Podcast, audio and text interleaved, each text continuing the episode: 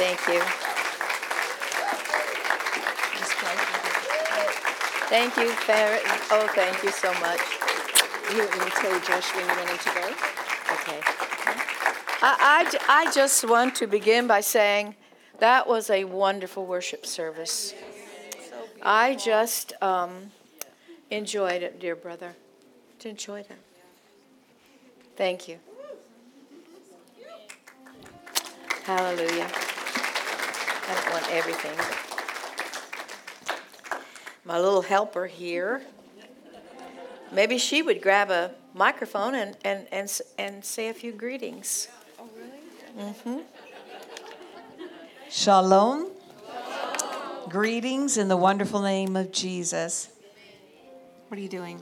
I'm I'm I'm looking for a book which I must not have brought. Oh. Okay. Uh, can someone get me my book, uh, The Blood and the Glory? Praise Back the there. Lord. Go ahead. You may be seated. It's such an honor to be here in your beautiful, beautiful assembly, and to think that the body of Christ is one. Amen. And some of us live here, and some of us live over there, but we're all seated with Christ in heavenly places. And it's such an honor to lift my voice with yours in worship. That was so fun. I said, Lord, we get to join, we get to practice here on earth of what it's going to be like in heaven when we, the redeemed of the Lord, from every tongue, every nation, every tribe, worshiping Him. How many are thankful for Mom? Yeah. Me too. Are she you makes thankful? me feel so young when I'm with her, you know? Mother, what kind of you want bag me to tell is her? This? Well, that's just one I could get in the suitcase easily. All right, all right. I'm going to go take blessings in Jesus' name. Where does this I, I've got this shell. Thank you. I, I really thank you, thank you, dear brother. But that was really, I really enjoyed that worship service. You know, it was just, I don't know if you always have it on that level, but it was very, very wonderful, and it ministered to me. Bless the Lord. Uh, I'm glad to be here. I don't know how long it's been, but it's so good to be back. How many of you have ever been in a meeting where I was here? Whoa, whoa, whoa, look at the hands. Hey. Bless the Lord. Glory be to God. Well, um, do we have anybody here that knows what W W P means? Oh, glory to God. Stand up.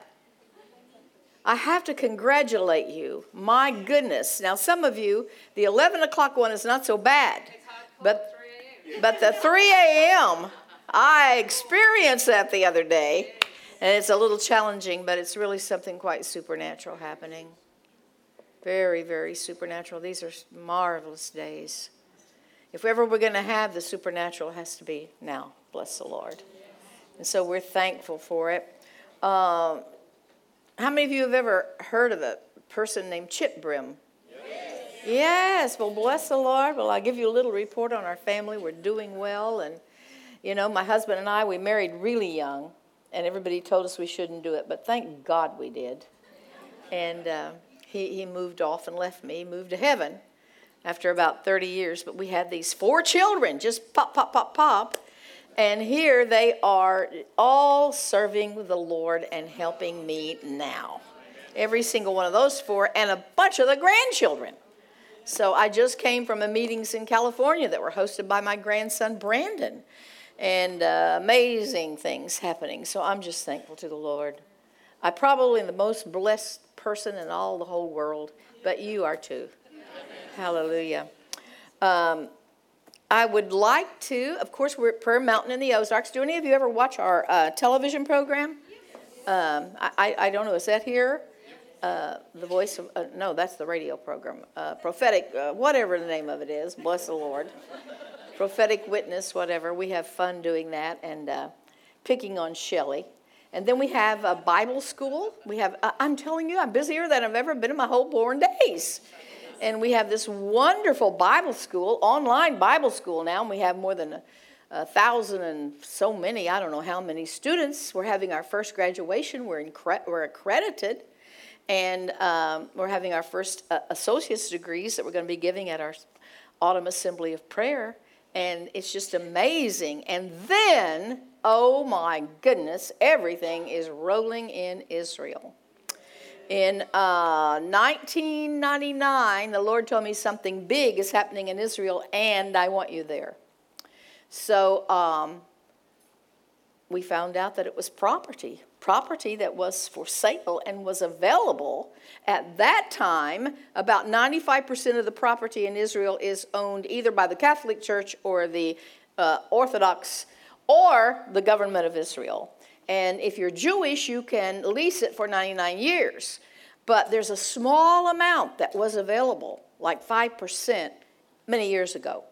And you could buy it outright, and that, God caused that to come into our hands. Now that original property has grown to three acres, and so we, and it's a huge amount of land in Israel.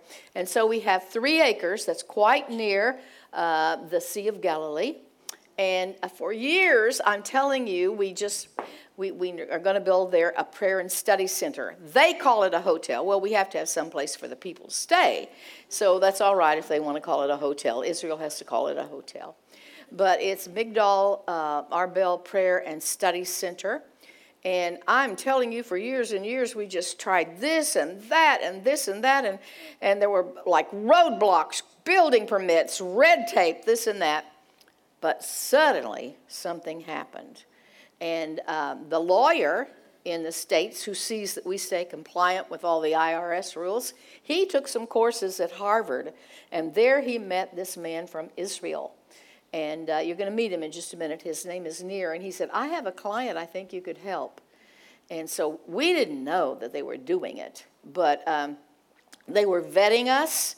And, you know, we've gone to Israel for years, and God has placed us very close to the Jews and even close to the to the leadership of Israel. And uh, and so we got contacted that they want to take us on. And they are the ones who have to do with all the infrastructure in Israel, all the roads and bridges and everything that's built, and they took us. I said, and people saying to us, how'd you get them to take us? I didn't even know they were looking at us. But they really like us, and we're Zionists, and we bring them uh, Christians, a lot of Zionist Christians. And so uh, Zionist means that you believe the land belongs to Israel, and you support them in getting it back. And so um, we, I, I am so happy with the way things are going now. And uh, so I just brought this video for you to see uh, Mister Nir Kimshi. And his, um, he's taken us on, and I just wanted to share it with you. So if you'll play that here, bless the Lord. Am I standing in the way of your seeing it?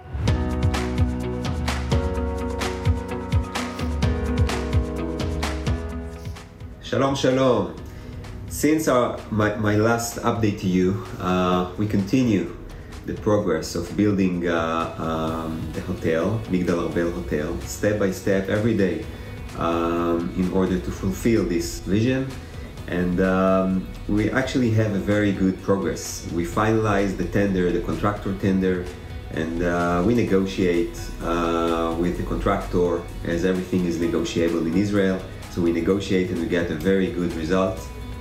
We sign a contract with all the insurance and all the, the guarantors and everything, and we start work.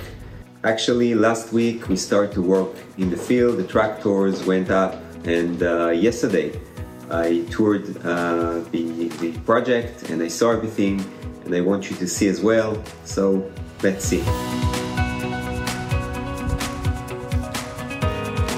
Shalom, Miss Billye, shalom board members, shalom partners. Uh, I'm here with uh, Turi, our project manager. Hello to everybody. And we would like to update you about what's going on here. Uh, we, we started to work last week, and we have three phases for this project now. Uh, Migdal Arbel project, you see the sign. Three stages. This, the first stage is cleaning the field,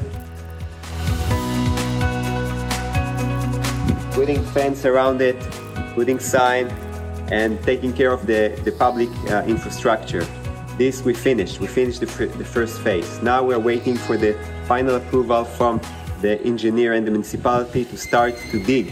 This is the second phase. Second phase, we're going in the next eighteen months, we're going to uh, dig all the ground, uh, building the uh, parking area, building uh, all the shells of all the five buildings, uh, all the infrastructure, electricity, water, air conditioner, uh, all the systems, uh, sewage and everything in, into the field, uh, roofing and ceiling.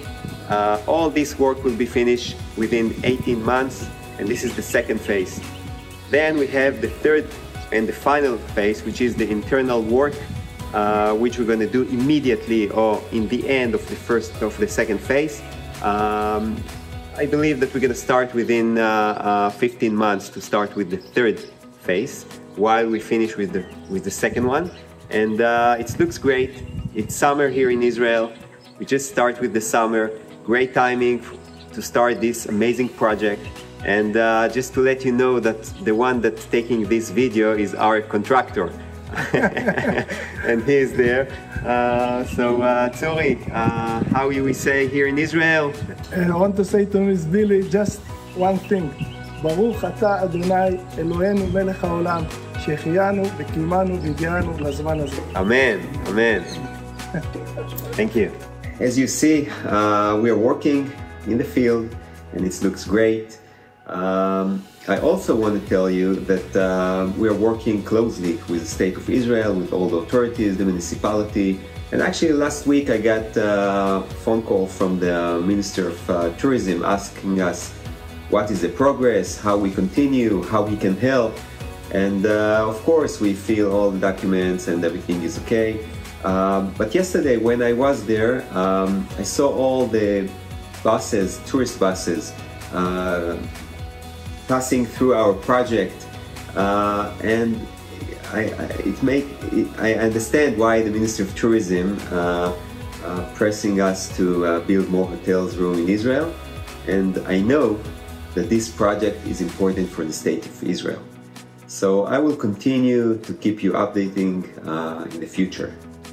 Bye bye, shalom. Bless the Lord. It's a miracle. It is an absolute miracle.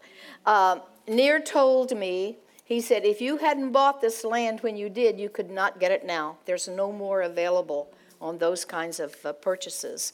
And he said, even though like we've got like four million dollars in the project and it's it's that we've already spent, and it's now valued at twelve million dollars, but he said it would go. If you would sell it, there would be a bidding war with hotel chains around the world wanting this prime property. And it's going to be, like I take people to Israel all the time and we travel around, but I'm going to stay there and they're going to come by and visit me, you know. And, and then they're going to go out, and then we're going to keeping five prayers there at all time. We're in the north. The north is very, very strategic. So we're going to have people that will go and pray, and that we know that that's what they're going for. We'll keep them up. They'll pay their way to get over there, but they can stay there free, you know.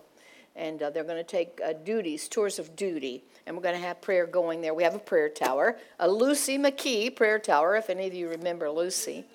And um, it's just so wonderful and so exciting. Bless the Lord. And you know what? The money's just started flowing in. So praise God, hallelujah. Another million dollar offering just came just not very long ago. We haven't had to go into debt at all. And we're believing God that that's going to continue and that it will be um, a, a witness to him. Bless the Lord. So I just wanted to share that with you. This is my eleventh visit to Australia. Why do I come here so often? That's quite often, you know, for as many miles as that is, many hours as that is. And um, it, it actually started with me when I was invited to, we had some prayer meetings called Secrets of Intercession and some old-time prayers that came out. And so suddenly uh, they, uh, I was, I was recognized as a prayer leader. Now, this has been many years ago. And I never consider myself a great prayer. I've run with great prayers, and I really like running with them. But uh, some of them prayed on a level, oh my goodness. And but I was invited as to this meeting near Washington, D C at a campgrounds, really nice campgrounds. And so they said they had invited prayer leaders from around the world, around the U S And so we went there. I guess there were about, oh, I don't know, fifty. And the first day they had us all in a circle, and so everybody had to. I really wanted to go because David Duplessis was going to be the main speaker. And I, uh, from South Africa, Mister Pentecost, he's called, David Duplessis. And so um, they went around the circle and introduced themselves. And when it came to me, and I said, you know, that I had been editor uh, for Kenneth E. Hagin, uh, some people started snickering. They didn't like Kenneth E. Hagin. If they only knew, they would have known a man of God, like someone hardly you ever meet. And uh, so I thought, huh, they laughed at me, you know. So I thought, well, I don't know how we're going to have any good prayer together if, if it, they don't even like me. So I decided that what I would do is I would go to listen to Doctor Duplessis. He was the first speaker every morning, and then I'd escape. And so I would I escaped down to the uh, cafeteria. And guess who else was escaped down there? Six other people. And guess who else was escaped down there? David Duplessis. So every day for three days, he taught us. He sent me to Yugoslavia. And he told me I'd better get to Australia. And he was talking about when Smith Wigglesworth had come here to Australia. And then he had gone directly to South Africa. And David's father and the Duplessis were busy and had churches in South Africa. And David, young David at the time, he was interpreting for uh, Wigglesworth. And he was traveling with Wigglesworth, and they had come back to his home church, and he was early in the morning. He told us this. It was early in the morning, and he was getting his books in order and answering his mail. And here comes Wigglesworth just storming in there. And I'm sitting there, and he's telling us this, and I have on a, a blazer. And he takes me, he said, stand up. And, and Duplessis took me by the lapels and smashed me against the wall. And he said, this is what Wigglesworth did to me. And so he, he, he slammed me up against that wall. And he said that Wigglesworth had just come from Australia, I think, and New Zealand. And he had said, there's going to be a great move of God just before Jesus comes. There will be a move of the Spirit. Now, Wigglesworth died in nineteen forty-seven. And at the end of World War Two, there came a great move of the Spirit, a great move in... in, in uh, I know it, it, it was in America, and uh, I don't know where else, but they called it the divine, it was a healing revival. And then Wigglesworth said there's going to be a move of the Word and teaching the Word. So we've all been witness of that. We've all benefited from that. But he said the last great move is going to be the Word and the Spirit, and he said there's going to be, it's going to be, a, much of it will be born out of Australia and New Zealand, which is the uttermost part of the earth, to where Jesus was when he said, you're going to take this gospel to the uttermost part of the earth. You, you know that Jesus' word come true because here you sit. And it got to you from Jerusalem. This is the uttermost part of the earth from Jerusalem. I was considering that scripture, and I thought, I, I've been able to share the word in Jerusalem and in Judea and in Samaria in the uttermost part of the earth. Bless the Lord. Hallelujah. Now, that's been a while. And I, I, I made some inquiry here, and I was told that there's street witnessing going on, and I was told some things are happening here. And uh, I know you've heard, how many of you have heard that prophecy of Wigglesworth? You have heard it. Uh, turn with me to First Thessalonians chapter four. Bless the Lord. Hallelujah. I woke up this morning with this scripture. And it is in a wonderful place. All the Bible is for the church, but not all the Bible is about the church. Uh, some of the Bible is about other people. There are really three groups of peoples, the Jews, the nations, and the church. In the Old Testament, the Jews and the nations. Uh, I don't have my little book there, but oh, I got a book out there to understand Bible prophecy. You're going to have to know the three groups of people and how to rightly divide the word. So in the Old Testament, there were the nations, the Gentiles, and the Jews who were called out to witness God to the nations. In the New Testament, any Jew, any Gentile who asked Jesus to come into their heart become a brand new creation, a brand new species that never was before. Hallelujah. And so... Um, Not all the Bible is about the church, but what's about the church are the New Testament letters. And the first letter that was written to the church was, was Thessalonians. And it was written because a problem had arisen. Uh, Jesus, you know, how he walked among them for forty days, and then he was uh, out on the, uh, and I've been there, thank God, he's let me go so many places, out there on the uh, Mount of Olives, and he's walked among them for forty days, and he's going up, and he tells them, don't you leave Jerusalem without the baptism of the Holy Spirit, and you're going to witness for me in the power of God to Jerusalem, Judea, Samaria, and the uttermost part of the earth. And so then they went to the upper room where they stayed for ten days, and on the day of Pentecost, you know what happened. There came that great outpouring of the Holy Spirit. Well, now Jesus, when he went up, and um, there were some heavenly beings there. They don't quite understand humans because they said, why are you standing there looking up? Well, what else would you do? I mean, what else would you do? They said, this same Jesus is coming back. That same Jesus is coming back. Hallelujah.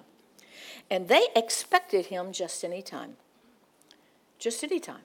I mean, after all, you know, he's been appearing. Well, it got to be sometime into the church's being, and people started to die. And so they wondered, my goodness, some of us have left our faith, we've left the Jewish religion, we've done this and that, and he hasn't come yet. And so God gave the first letter to the church because of that crisis. And so we see here in First Thessalonians chapter four and verse thirteen, I would not have you to be ignorant, brethren, concerning them which are asleep, that you sorrow not, even as others which have no hope. For if we believe that Jesus died and rose again, even so them also which sleep in Jesus will God bring with him.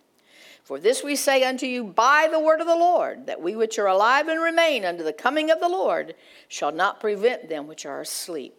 For the Lord himself shall descend from heaven with a shout, with the voice of the archangel, with the trump of God, and the dead in Christ shall rise first. Hallelujah. Then we which are alive and remain shall be caught up together with them in the clouds to meet the Lord in the air, and so shall we ever be with the Lord.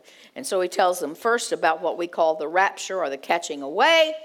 Uh, I'm not preaching on that tonight, but boy, if I did, and even if you've let the rapture go, you'd grab it back again when I uh, should, would share with you what those words actually mean in the Greek. I'm really close friends with Rick Renner. Do you know him? Who pastors in? And so, oh, what that means. And then he's talking about end time things here, end of end of days things. And this is the scripture God woke me up with this morning. He's telling them some things to do at the end, and we're going to pick it up with chapter five, verse sixteen. These are, these are instructions, what to do, what to do while we're waiting for Jesus' return. Rejoice evermore. Pray without ceasing. In everything give thanks. Quench not the spirit. But this is the scripture that the Lord woke me up with this morning. Despise not prophesyings. If you don't watch it, you can say, oh my goodness, I don't even know if that's true or not. Wigglesworth gave that years ago. We haven't seen it yet. Despise means you don't pay attention to it. You you just, you know, you, you, you don't honor it. You don't give it a, a, a meaning, a place. But I can tell you right now, that you're very much closer to it than ever you have been, ever, ever, ever. But I've come to see, especially with Migdal Arbel, you know, there were times when even a member of our own board said to me, well, why don't you just take the money and just sell it, because it became very, very valuable property. And, uh, and, and I don't think your partners would mind, and you just put it back into the ministry. But I couldn't, because God talked to me about timing. There's timing to things. I become more and more aware of it all the time. And if you'll turn with me, I don't know if you're going to believe this or not. Some people don't believe stuff. I, I'm a real good believer. And what happened on the day of Pentecost? One day, Brother Hagin, he just would walk into my office and say something, and he'd leave. But he'd go in me. He came in one day, and he said, did you ever notice that in Acts chapter two, it doesn't say they spoke in all those languages? It says they heard them in their own tongues. He walked out. You may not come back after I tell you this. You might. But folks, Jesus is coming soon. Amen. And he said men are going to have visions and dreams and signs and wonders. And I'm seeing signs and wonders. And one of them is every Wednesday, God talks to us. And we hear him. And if you get on the calls, you will hear him. There's a, a man, Muslim. He lived in Minneapolis, Minnesota. And he was married to a Christian woman. God told her to marry him. I tell her, they're really close friends of mine now. I said, if you'd been my daughter, you wouldn't have gone out with him, that's for sure. You wouldn't have married him, that's for sure. But uh, God told her. And for nineteen years, she prayed for him. And uh, years ago, years ago, I was preaching at Ma- he wouldn't let her say Jesus in the house. She went to church, but he wouldn't go. And uh, he wouldn't let her say Israel. She couldn't say Israel. And so she wanted him to come and hear me, and I was speaking at Mac and Lynn's, so she told him, a lady's going to be there and speak on the Middle East.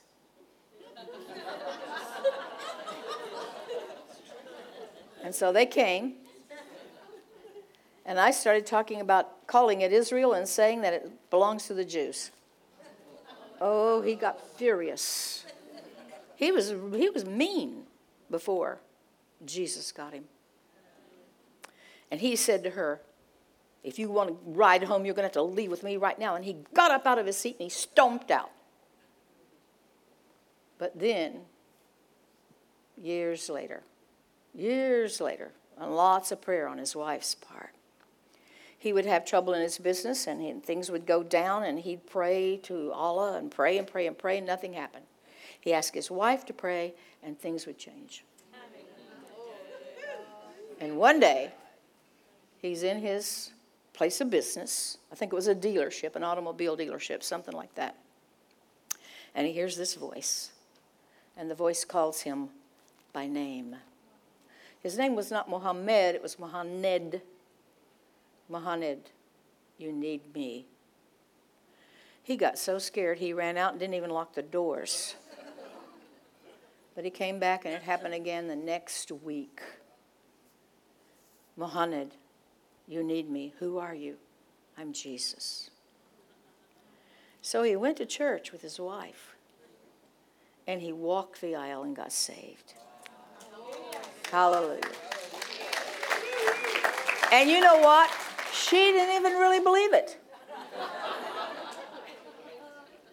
You you did? She said. He said. She said. Yes.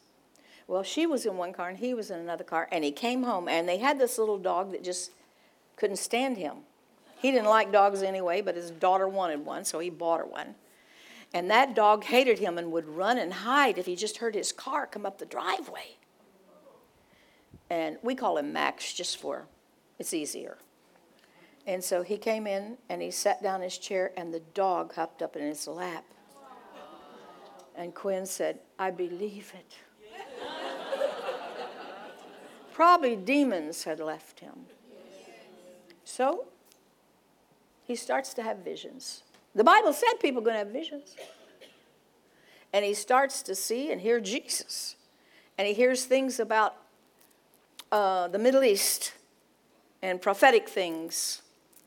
And someone says, you need to have your visions judged. And so he went to his pastor, and the pastor said, I don't know anything about any of this. I don't know anything about the Middle East. I don't know anything about Bible prophecy. But there's a lady down in Missouri. Happened to be the lady he stomped out on all those years before. And so he calls to see if he could come down. He comes down and asks me if I would judge his prophecies and judge what's happening in his life. I said, well, I pray about it. I prayed. The Lord said, I want you to do it. Because I walked with a man who had open-eyed visions of Jesus, Kenneth E. Hagin. I know how to judge them. You don't believe every spirit. You test the spirits.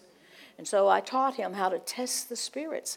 And also, I did know about end-time things. And so um, Max... I agreed to do it, and, and we became very good friends, and I started seeing things happen that the Bible says are going to happen. I'm telling you right now, this thing is supernatural. It's not natural. It's not at all natural. That worship service wasn't natural. Bless the Lord. We got left to another place. Hallelujah. But you could walk in that other place. Hallelujah. Anyway, uh, shortly after our election in twenty twenty, uh, I was on a prayer call, a, a small prayer call, with a, with a man in Missouri, six or eight people. And Max in Minnesota, he happened to get on it too. And he started hearing, he started hearing um, me in Arabic. And he didn't know what in the world's going on. And he prayed about it. And the Lord said, this is an assignment. And he said, you're going to hear her in Arabic. And it's what the saints pray. And so the saints at prayer. And so now every Wednesday morning in our time in America, which is reasonable, eight o'clock in the morning, and then noon, which is reasonable there, not reasonable here. And we, we have a, a cap, two thousand. It caps off. People call in, you know, on the prayer call, and it'll it'll kick you off after two thousand people. But they're always there every eight o'clock every morning, and every state in the United States, and people from Australia are on the line, some of you. And Max hears like a statement from the Lord and then a scripture. And it's astonishing because he wasn't brought up knowing scriptures. And it's just astonishing what the Lord will say to us. And so one of the things the Lord has been saying to us recently is, and giving us the scripture in Ecclesiastes. So if you'll turn to Ecclesiastes. I said all that to say this.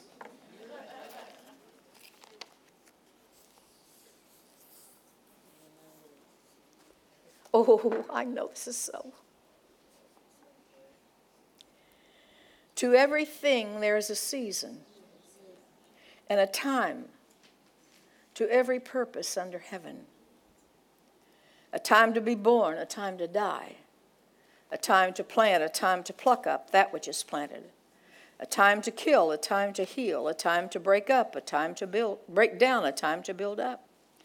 A time to weep, a time to laugh, a time to mourn, a time to dance. Hmm. A time to cast away stones and a time to gather stones together. And it goes on down. A time to love, a time to hate, a time of war, a time of peace. And then down in verse eleven, he's made everything beautiful in its own time.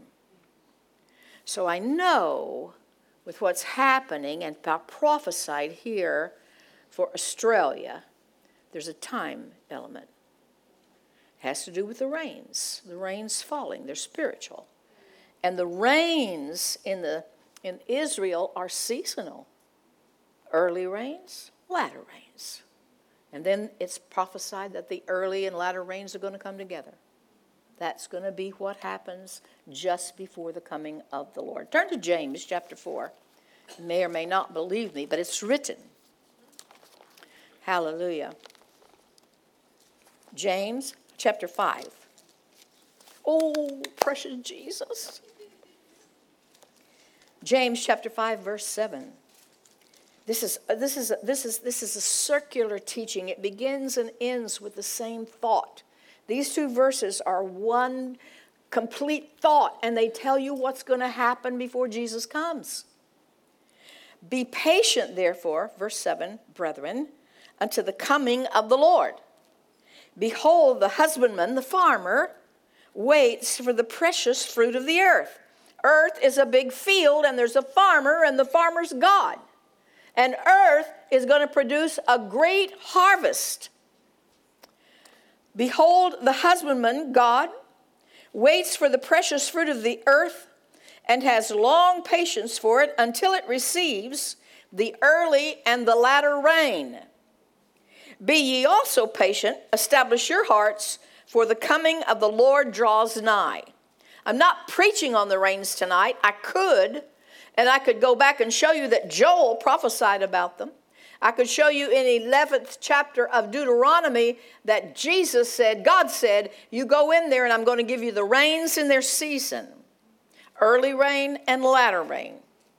This land's not like Egypt where you came out of, depending on the Nile River, up and down. It's got seasonal rains. Then when you come to Joel, Joel says these are rains of the Spirit. And then when Peter preaches on the day of Pentecost, and there's been the outpouring of the Holy Ghost at Pentecost, he says this is what the prophet Joel talked about it. This is the rain. The Pentecost outpouring in Acts chapter two was the early rain.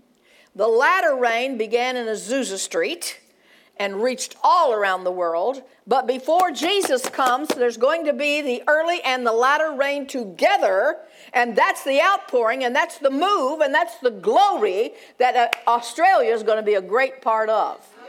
Hallelujah!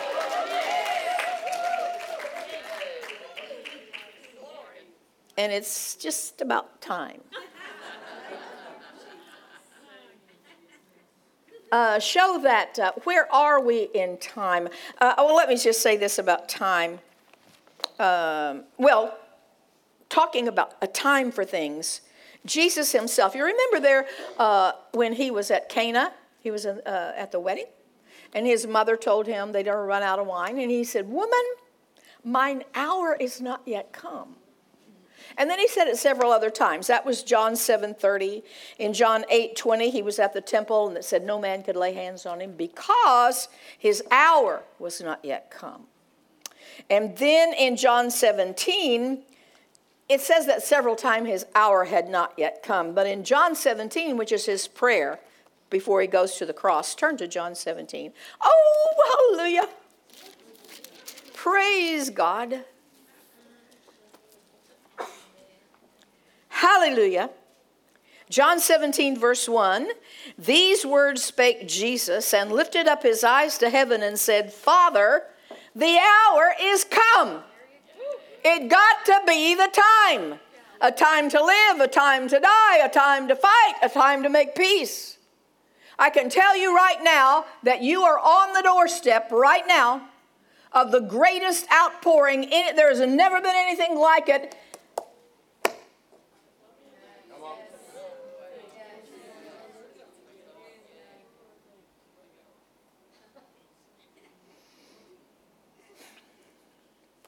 John seventeen, one.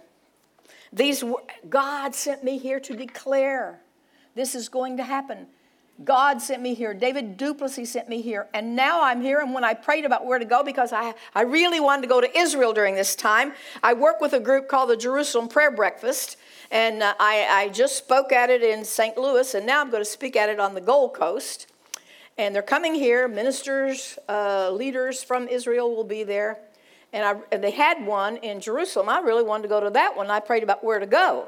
And the Lord said, you go to the one in Australia, and this is the last trip you'll make to Australia. And he didn't, it wasn't like you're going to die.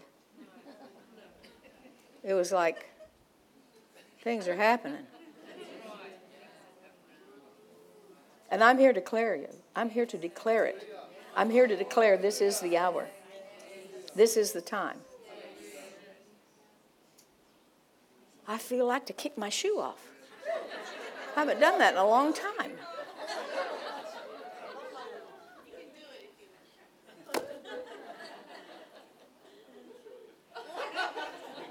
Uh, show that chart. Show that chart.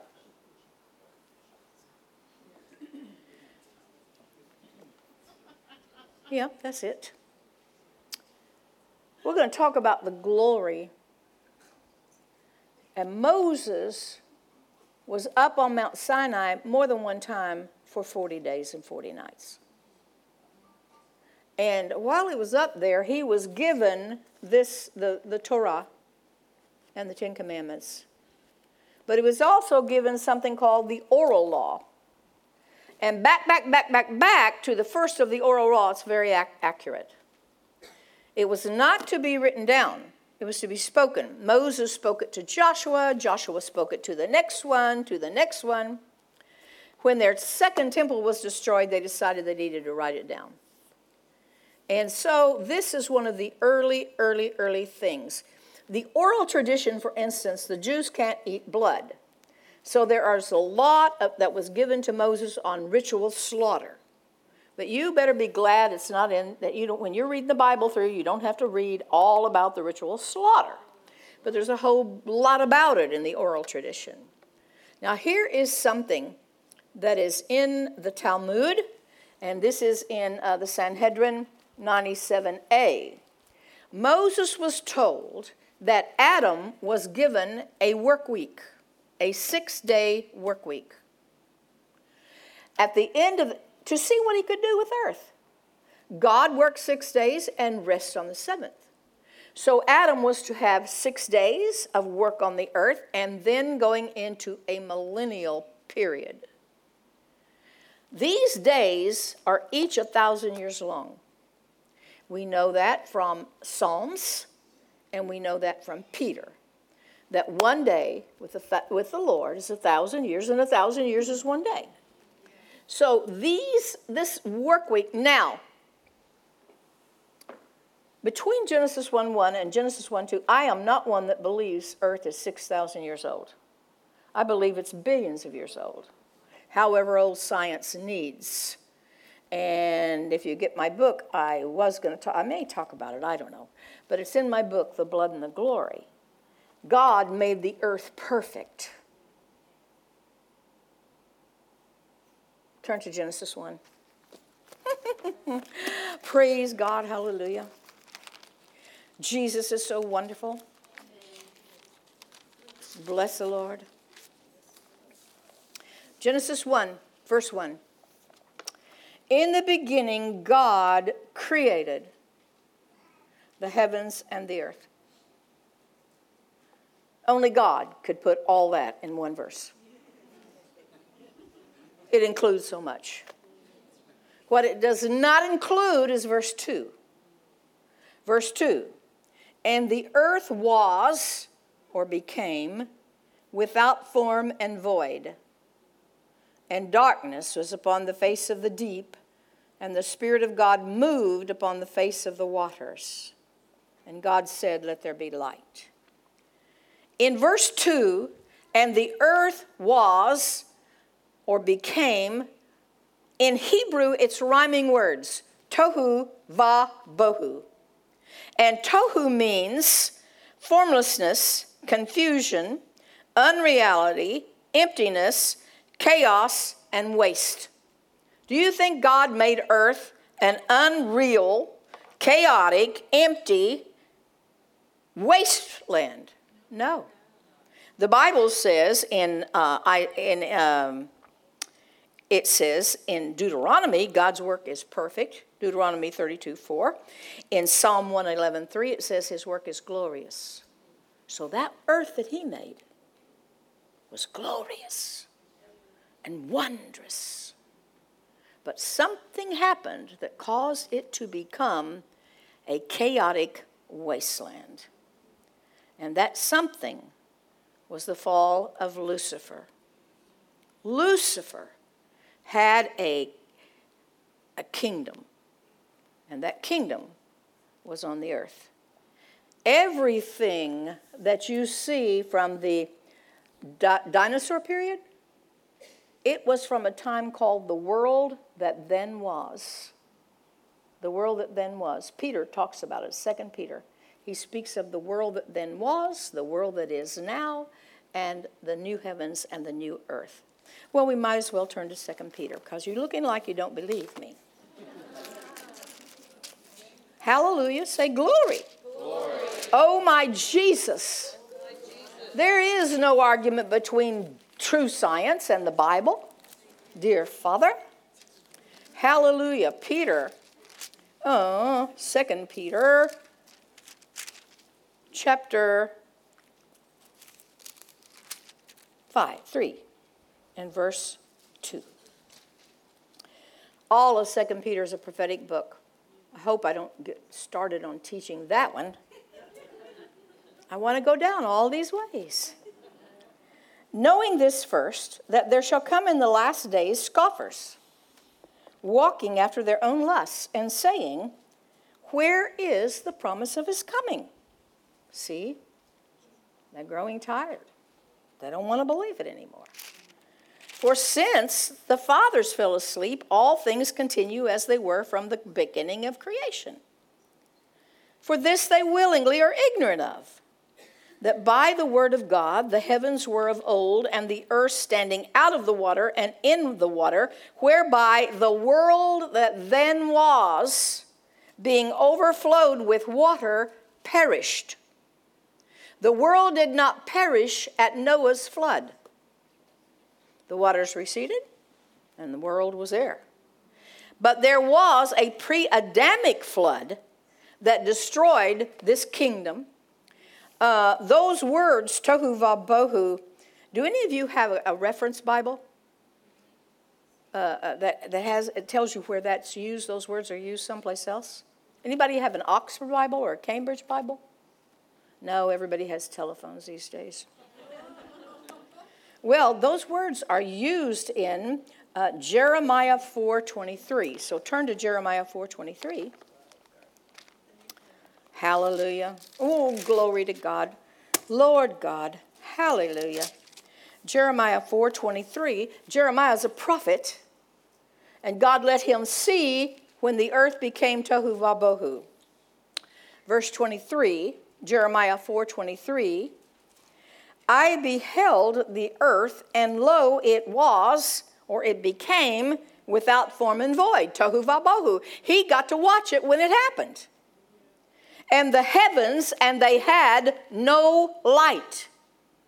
He watched this earth become tohu vabohu at the fall of Lucifer, and there was no light. Light was removed. If light is removed tonight, every dinosaur is going to die. But we don't have dinosaurs. But everything will die, horses and cows and everything. I beheld the mountains, and lo, they trembled, and all the hills moved. There was a great shaking. I believe that that's when the, uh, for instance, the uh, uh, the seismic rifts. I think there's one that goes through uh, New Zealand. We have them in California. That's when the God didn't make cracks in the earth. He didn't make an earth that is deficient in any way, but it happened at this pre-Adamic time when Lucifer fell. I beheld the mountains, and lo, they trembled, and all the hills moved lightly. I beheld, and lo, there was no man, no, nothing existed of that pre-Adamic. All, even the birds were gone. And I beheld, and lo, the fruitful place was a wilderness, and all the cities thereof were broken down. This, they had cities. And they were broken down. What broke them? The presence of the Lord and his fierce anger. The presence of the Lord and his fierce anger caused that pre-Adamic civilization to be gone. And for billions of years, who knows how many, I don't know how many, ever how many true science needs, darkness, those dark waters. The waters were all over the earth. They perished. The world that then was perished. Until one day, something started, the Holy Ghost started hovering over those dark waters. The Holy Ghost hovered over them. And God said, remember the light was gone? Let there be light. And light came. He's not just talking about sun, moon, and stars. He's talking about himself. At the fall of Lucifer, and we could go into Isaiah fourteen and Ezekiel twenty-eight and show you that fall and show you what happened. Remember, Jesus said, I beheld Satan as lightning fall from the sky. But light came back. And God came back.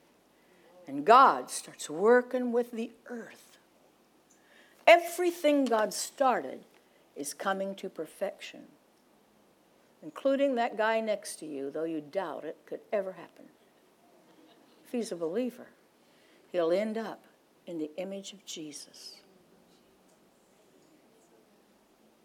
And there came day six. And on day six, God said, let us make man in our image and let them have dominion over the whole earth, over everything that moves on the earth.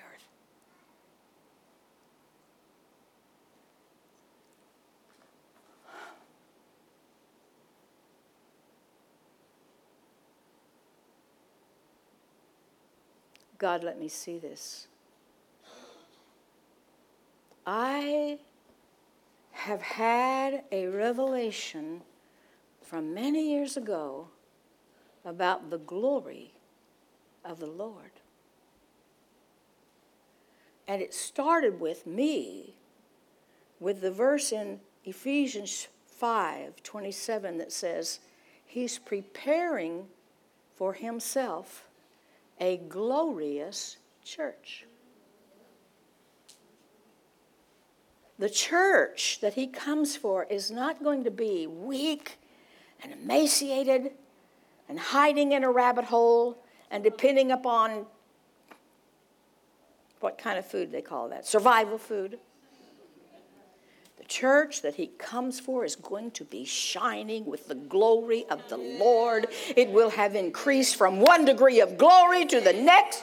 And right here, right here in this city, right here in this area, you're going to be shining. You think this place is big enough? It's not nearly big enough because they're going to come. Darkness is coming. I do know some things that are coming. A war is coming very soon. Ezekiel thirty-eight and thirty-nine may happen before I get home.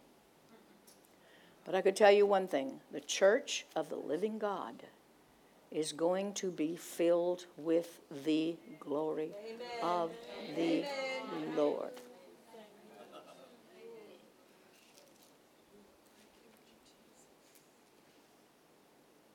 I was teaching. Uh, I had begun to teach at this Friends Church, Quaker Church, in our little town. Had eight members in our Sunday school class. We went there because we heard you could raise your hands. This was back in charismatic days. Probably they had twenty adults, maybe thirty. But I started working for Kenneth E. Hagin, and I started getting this revelation on the glory of the Lord. I heard Brother Hagin prophesy. He prophesied this great move of God. I heard Sister Wilker prophesy. I heard people saying doom and gloom. But that wasn't what I was hearing from the prophets that I knew were really true prophets. Everybody going down the road calling himself a prophet is not a prophet. But oh, hallelujah. There's the real. And I heard the prophecies about the supernatural. I heard Brother Hagin prophesy. You're going to move in the supernatural. The glory of the Lord is going to fill the church. And you're going to move in the supernatural. And you're going to move in it as easily as a bird flies in the air or a fish swims in the sea.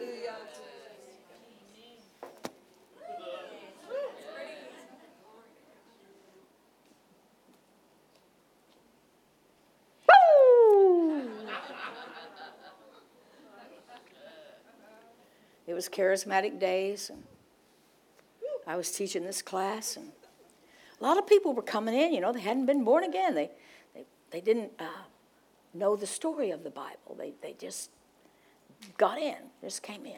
So uh, I, I was impressed of the Lord to begin at Genesis and and teach the Bible. And one morning, I was getting ready uh, to go to church and teach our Sunday school class.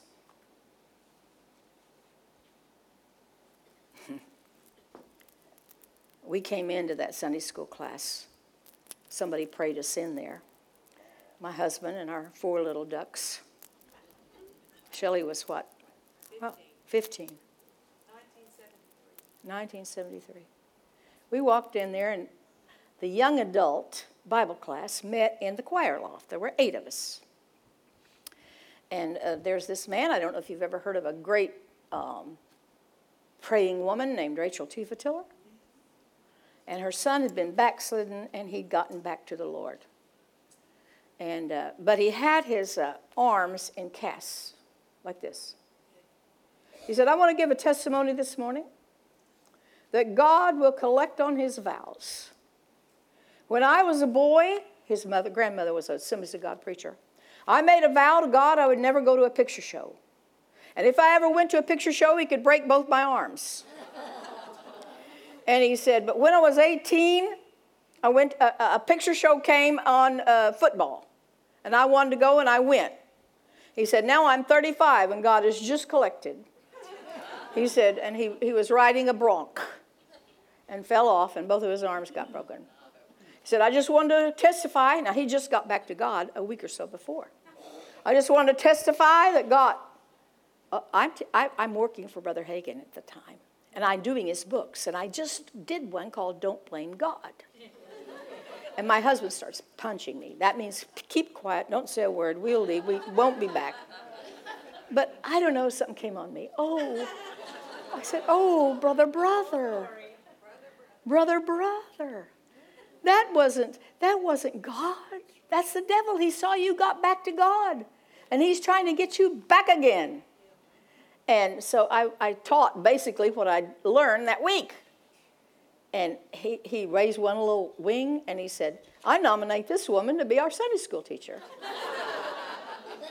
And the Sunday school teacher said, I second the motion. And the next week, I'm the Sunday school teacher. So it's, it's charismatic move days. I come and I start teaching the Sunday school, and it starts growing.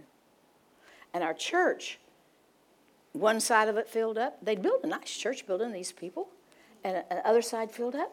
And we soon had two hundred people in that class because they were hearing.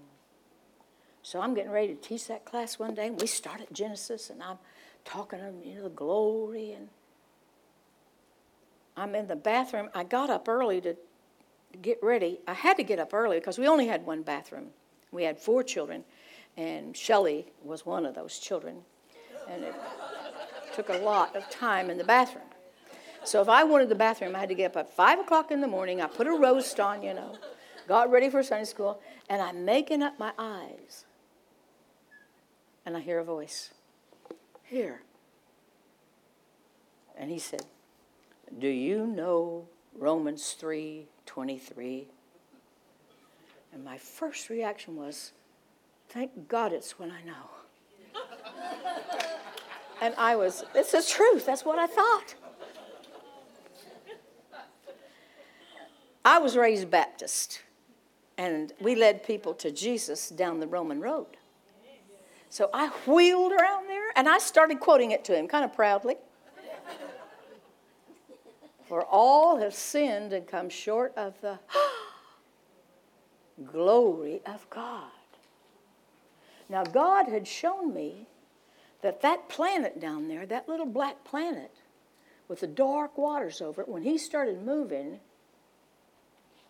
people watching what he did, he showed me how angels are a little bit gossipy.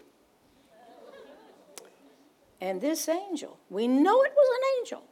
Hebrews two, uh, I think it's two, tells us that it was an angel who said this. Turn to, to Psalm eight.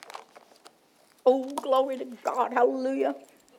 Hallelujah, hallelujah. You might just be thinking, where in the world is that woman going? I don't even know myself. But I can tell you one thing, we're going to be filled with the glory. So turn to Psalm eight. Hallelujah. And this is a recording of what God, of what an angel said that was watching God do creation. Psalm chapter eight.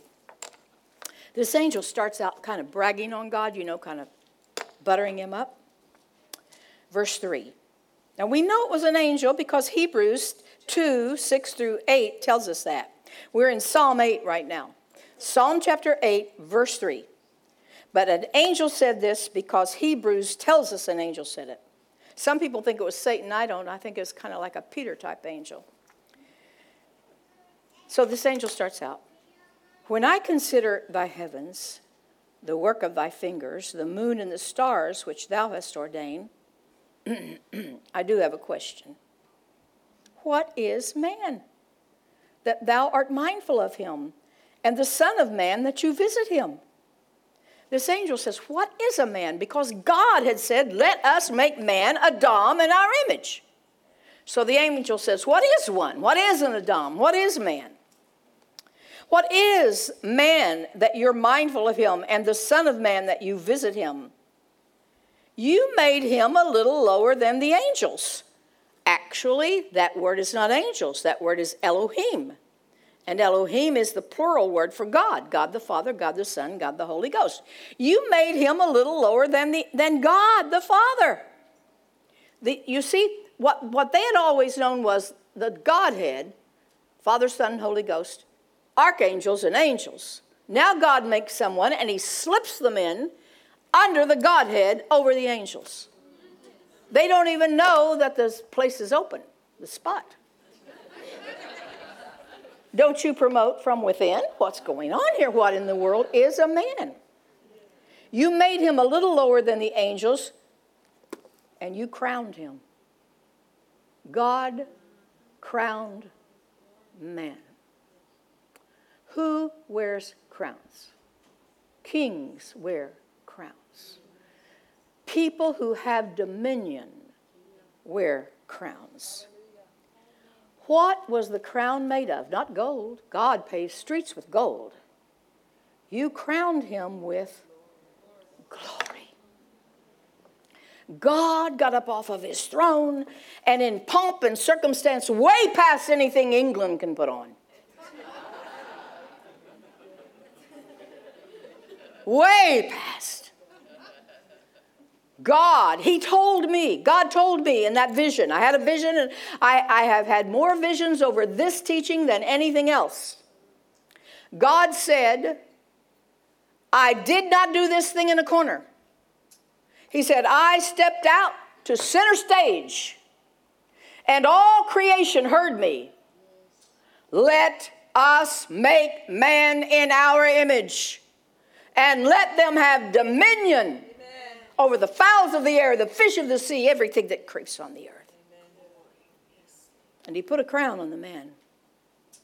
And the crown was made of glory. What is glory? The glory of God is the presence of God that you could see.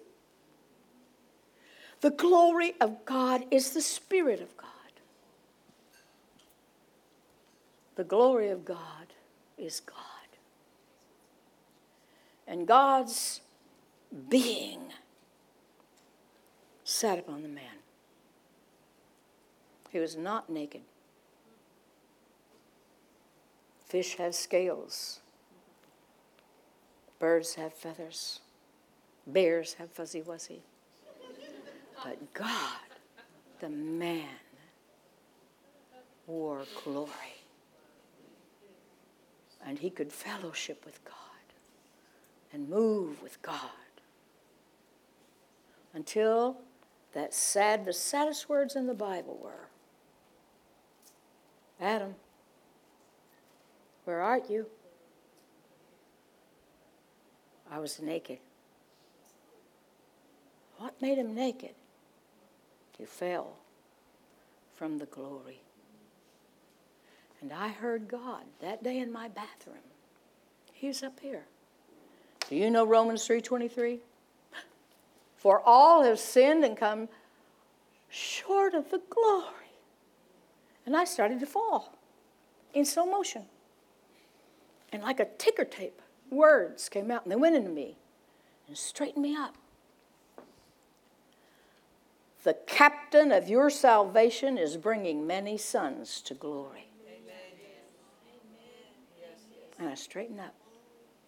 And he said, I want you to see the fall from my position. And I said, I would be happy to if you show me, Lord. And I saw like God here.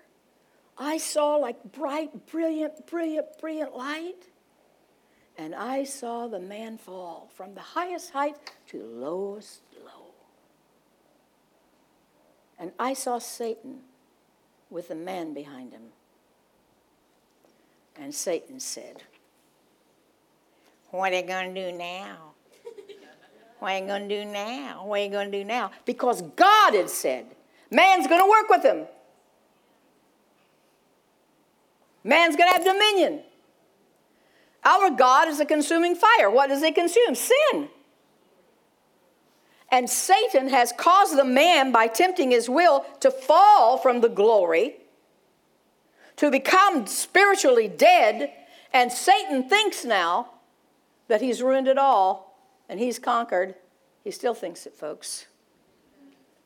He still thinks it. Man by man, woman by woman, he tries to keep you from the glory of the Lord, from the presence of the Lord, from the power of the Lord. And I saw that man down there.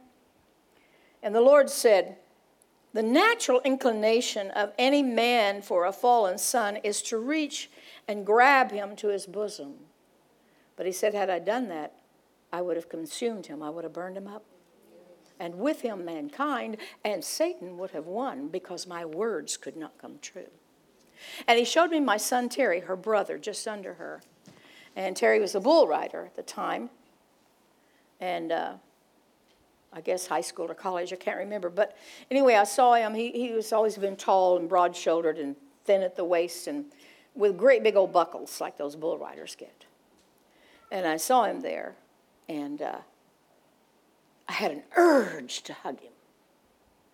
And the Lord said, what if you could not hug Terry? Because if you did, you would burn him up. You would destroy him. You would consume him. And I I thought, I'd probably forget like King Midas. And I'd grab him. But Satan, I heard Satan say to God, what are you going to do now? What are you going to do now? What are you going to do now? And I was very conscious that God didn't answer him. But I saw a door in the light, like there was a door in God, had a knob on it, and it said, top secret.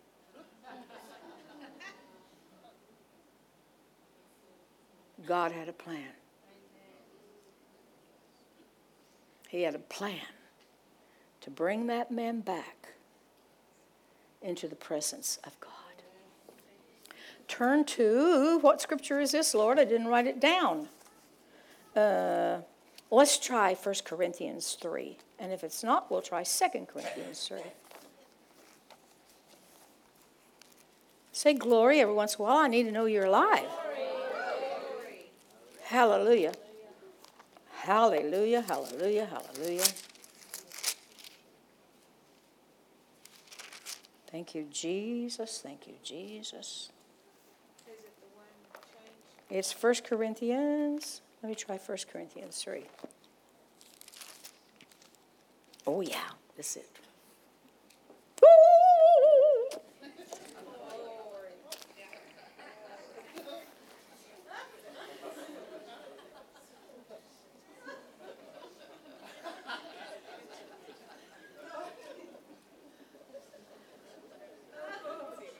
Why do I do this?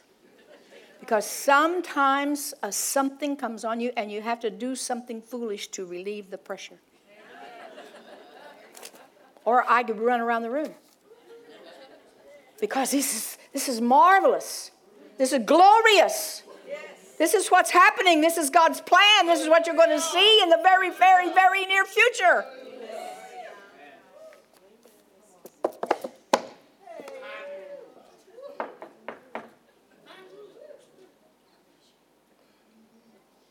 Paul starts out by saying, brethren, when I came to you, I came not with excellency of speech or of wisdom, declaring unto you the testimony of God. For I determined not to know anything among you save Jesus Christ and him crucified. But, verse six, we speak wisdom among them that are mature. How many of you in here have been born again more than five years? Look at those hands. More than ten years. More than fifteen years. More than twenty years. thirty years. forty years. Don't you think when, if, if, if Paul came in here, he could give some wisdom among the mature? We're supposed to be growing so that we can take some wisdom. And he says, howbeit, we speak wisdom among them that are mature, not the wisdom of this world, nor of the princes of this world that come to naught, but we speak the wisdom of God in a mystery, even the hidden wisdom. God's plans are called mysteries, the Greek word mysterion. There's the mystery of Israel, the mystery of iniquity. But the one that's called the hidden mystery is the mystery of the church. And it was hidden in God. We speak the wisdom of God in a mystery, even the hidden wisdom which God ordained before the world. For what purpose? Unto our glory. There's a plan of God that will get that man that fell from the glory back into the presence of the glory. We speak the wisdom of God in a mystery, even the hidden wisdom which God ordained before the world unto our glory, which none of the princes of this world knew, for had they known, they would not have crucified the Lord of what? Glory. The Amplified says, the Amplified translation, God devised and decreed before the ages for our glorification, that is, to lift us up into the glory of his presence. Hallelujah. Colossians talks about it. Turn to Colossians. First and Second Corinthians, Galatians, Ephesians. I have to sing my little song. I learned it in Colossians chapter one. Woo!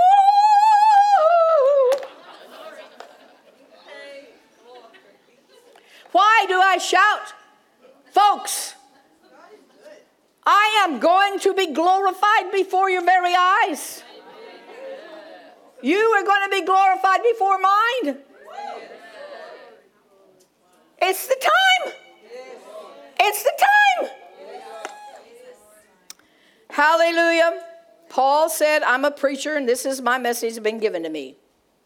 Verse twenty-six, even the mystery which hath been hid from ages and generations, but now is made manifest to his saints, to whom God wills to make known what is the riches of the glory of this mystery among the Gentiles, which is Christ in you, the hope of glory.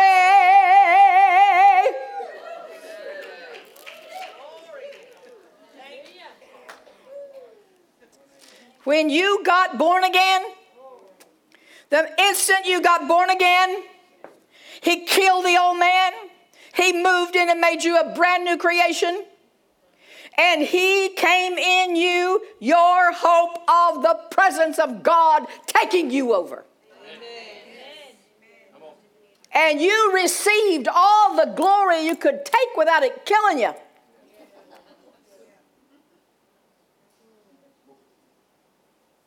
But the Bible says some people, when they read in the scriptures, there's a veil over their face.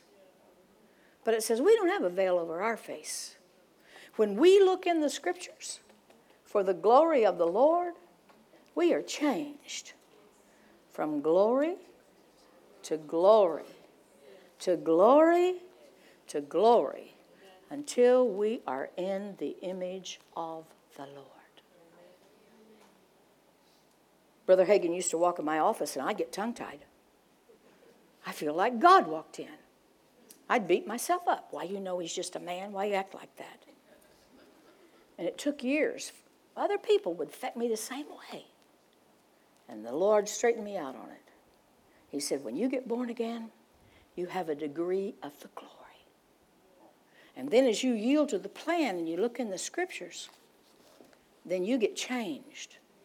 And the amount of God in you that takes you over changes. From glory to glory to glory to glory. And he said some people have, have worked with the plan better than others. Have you ever known anyone? Oh, my Jesus. It's been my blessing to know quite a few. But, folks, I'm going to put that chart back up.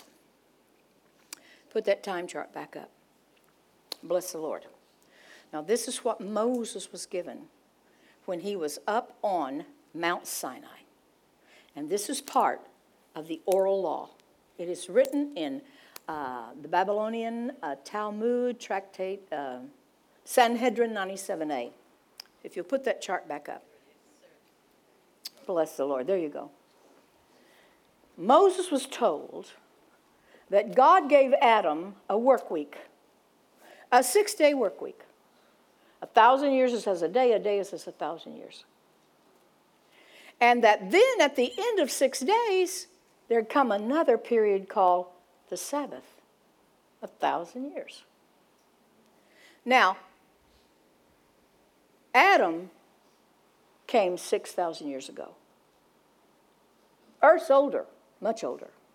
But Adam came six thousand years ago. Six days. And these days are divided into three parts. The first two are the days of chaos. And then came the written Torah. The next two are the days of Torah. And then was to come the Messiah. Now, this is in the Jewish Talmud, and there's a little, they don't change anything. This is what Adam, this is what Moses was told. They have a little asterisk there. And the asterisk goes down to the bottom of the page, and it says, he didn't come because we weren't ready. But we know he did come. And those days from the Messiah coming on are called the end of days. King James Bible says latter days, end of days. When Peter preached on the day of Pentecost, he said, this is the end of days. They started. That's been two thousand years ago. And we are to the end of that end of days. If ever. Ever, ever, ever, ever, ever. Ever, ever, ever, ever, ever, ever, ever. There's going to come this great move of God. It's got to come soon. Amen. Because we're running out of time. Then there's going to be a seven-year period, a Shemitah period, called the Great Tribulation. We'll be caught up before that.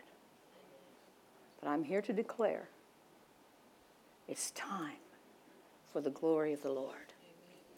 John Bevere. How many of you know John Bevere? How many of you know about the mandate he's under right now? He has been given a mandate by God.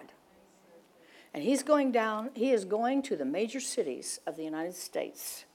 Shelley's daughter, Kylie, and some of the women from our church in Collinsville, Oklahoma, went when he was in Tulsa. One night, pack the place out. His mandate, the mandate from God is, the glory is coming. God's not going to hold it back anymore. But you'd better be ready so you won't be like Ananias and Sapphira. Ananias and Sapphira did not die of sickness and disease. They died of the glory of the Lord. I believe they're in heaven. But there was such a presence. The glory, the glory will kill you. Remember how they didn't handle the cart right? They didn't, they didn't handle the ark right? And David put it on a cart. I'm going to modernize things. Oh, dear God, help us. Dear God, help us. Dear Jesus, forgive us and help us. I'm going to make it better. Here's what we're going to do. Hmm. Oh. So they're going to bring it in. They put it on a cart. God had told them certain families supposed to do it, make some poles, put the poles through the rings and everything. You carry it. Well, they put it on a cart. The oxen stumbled. This man named Uzzah, he reached out to steady the cart, and he died instantly because God's glory breaks forth on sin. John Bevere's message, powerful, so powerful, is judge yourself because ready or not, it's coming. one thousand people in Tulsa answered the altar call. Most of them Christians, that they've been messing around with sin. You know why God's kept the glory down? People would die. Preachers in the pulpit. Oh, God, dear God.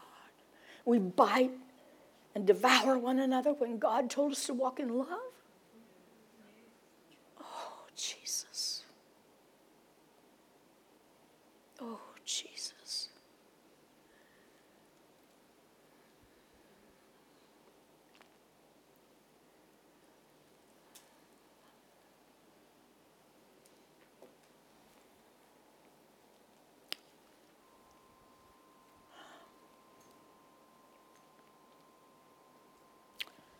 God has spoken in His Word what's going to happen for Israel. They're going to come home.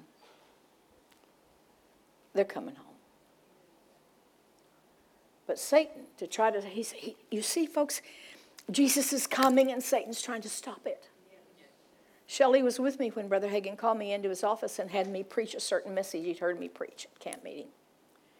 And he said, I know the things you teach, but he said, I'm not anointed to teach them, and you are. He was talking about Israel and other things, and, and Jesus coming. He pulled himself up off that desk. He got fire in his eyes. He looked at me and he said, Jesus is coming soon, and Satan is going to do everything in his power to stop him. And he lets himself back down. How God has said we're going to be glorious. God has said the eternal purpose of the ages, and I may talk about this later, is that we manifest God to the principalities and power. But we hardly have enough power to manifest God because we don't keep the law. So how does he stop the church? We got one law, the law of love. His, oh my Jesus, my Jesus. So what does he bring to the church? Splits, divisions. What do you have to have for the glory? Jesus said, one, make them one. So that the world can see the glory of the Lord.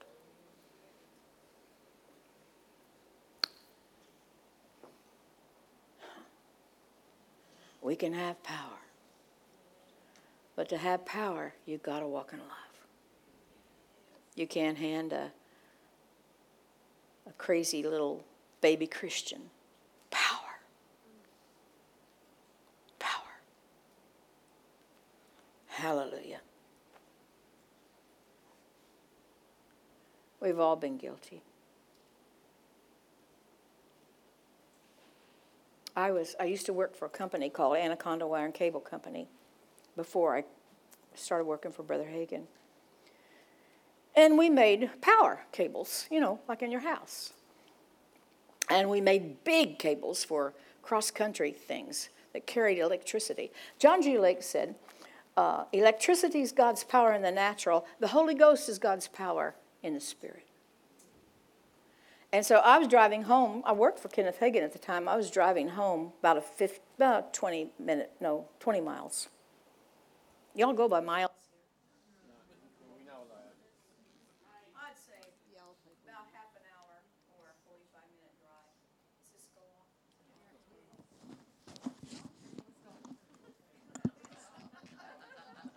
be the power over search it. I'll use this. This is all right. The Lord told me one time. Hallelujah. Power up. This went on? There you go. I'm driving home from work.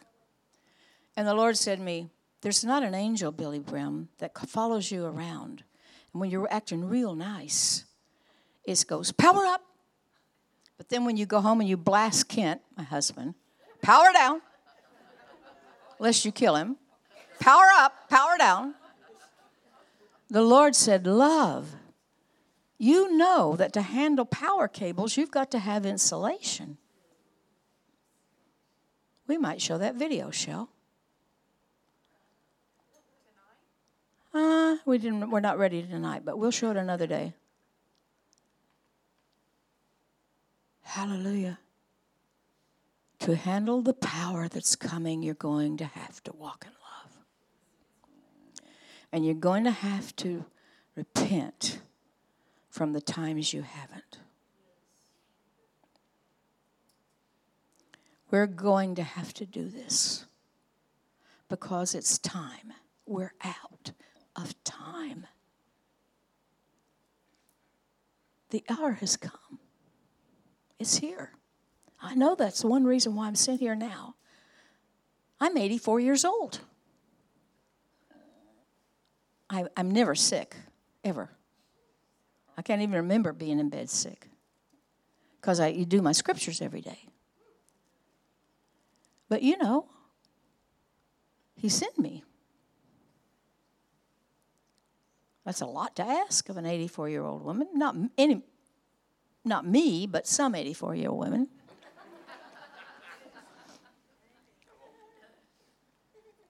Oh, get ready for the power. Get ready. Judge yourself. Hallelujah. Let's just have that minister of music come back up here. And let's just love the Lord. Just stand yourself up and love Him. And love Him. And love Him. And love Him. And love Him, and love Him. And if you need to tell Him you're sorry, you've been such a grouch. You've been such a nag. You've been such a gossip. Oh, Father. How many of you want the glory? How many of you want the power? We're supposed to have power. We advertise power. But we haven't been able to handle it. Oh, hallelujah. Hallelujah, hallelujah. Just pray in the Spirit. Oh, my God, my Jesus, my Savior, my King, my lover, my Lord, my everything. Oh, glorious Redeemer. We worship and praise. Hallelujah, hallelujah, sweet Ancient of Days. Help us, Lord. Oh, help us, Lord. Help us, Lord. Cobra vi sandu no cabre. Amishano ko vela bitiano no kovri kala kabra dish kudanjini kobra. Father, I know it's coming. I know it. I know it. I know it. I know it. Ishano lo kabri kala pevra dosheniero no nongile dale para nakala tuto dogo ba ba jande. Hallelujah. If you'd like to come to the altar and just say to the Lord, forgive me. Hallelujah. Just come. Just come. Just come. Oh, and just just just love him and just say thank you for your mercy and thank you for your help. And thank you that we didn't die when we sinned so against our brothers, against our sisters. Thank you for your mercy, Lord. Thank you for your mercy. Oh, God. We're crying out for the promises that you made. And in any way that I, that we were in your way, in any way we're in your way, Lord God, your blood, your blood, your cleansing blood. Oh, Father, your cleansing blood, your cleansing blood, your cleansing blood. We cry out for the cleansing blood, Lord. Masho nevele bajo naki londambre kolakove balatito nonierto anye balakoria vedanye nikola kavala pocha nyona nombre kilika pratanye. Oh manika la kai baladonye nevala baha nye nekoholo baba bachanya. Oh.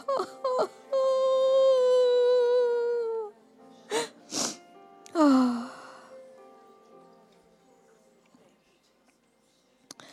Hallelujah, hallelujah.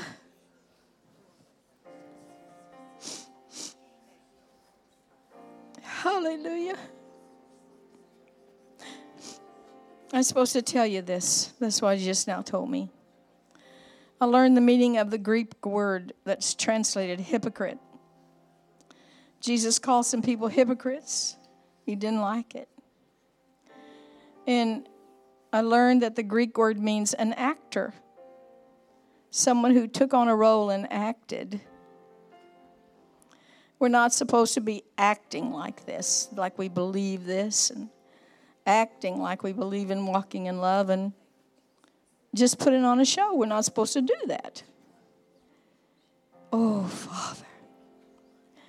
Oh,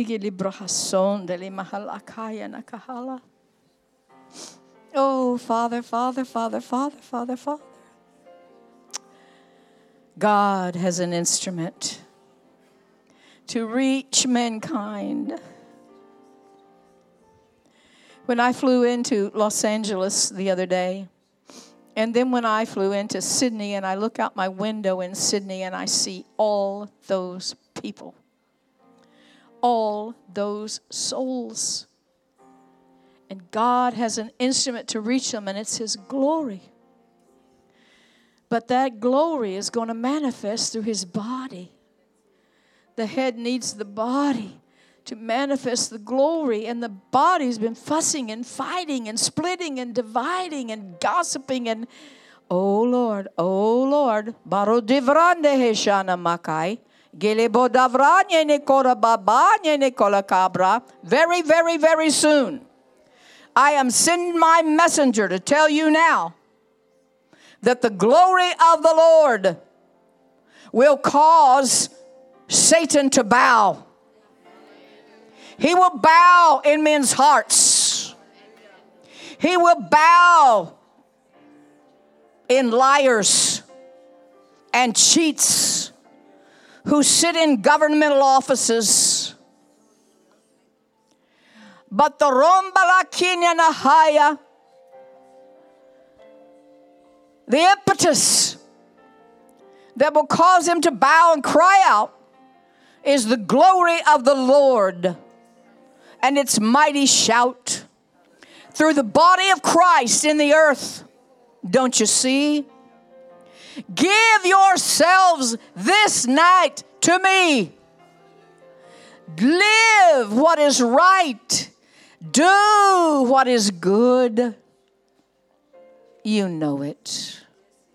You know it. Now you must show it. You must show it. You must show the glory of the Lord unto mankind. All these centuries, all these ages, I've been building up to you, building up to a body who walks knowing what is true. Earth will shake. Men will quake. Yes, there are some dark things. But did I not say the glory of the Lord would rise upon you in the darkest of days? You'll walk. You'll walk above the fray. If you will begin right now today, don't wait another day. Don't wait for another time. This is it, and this is the climb.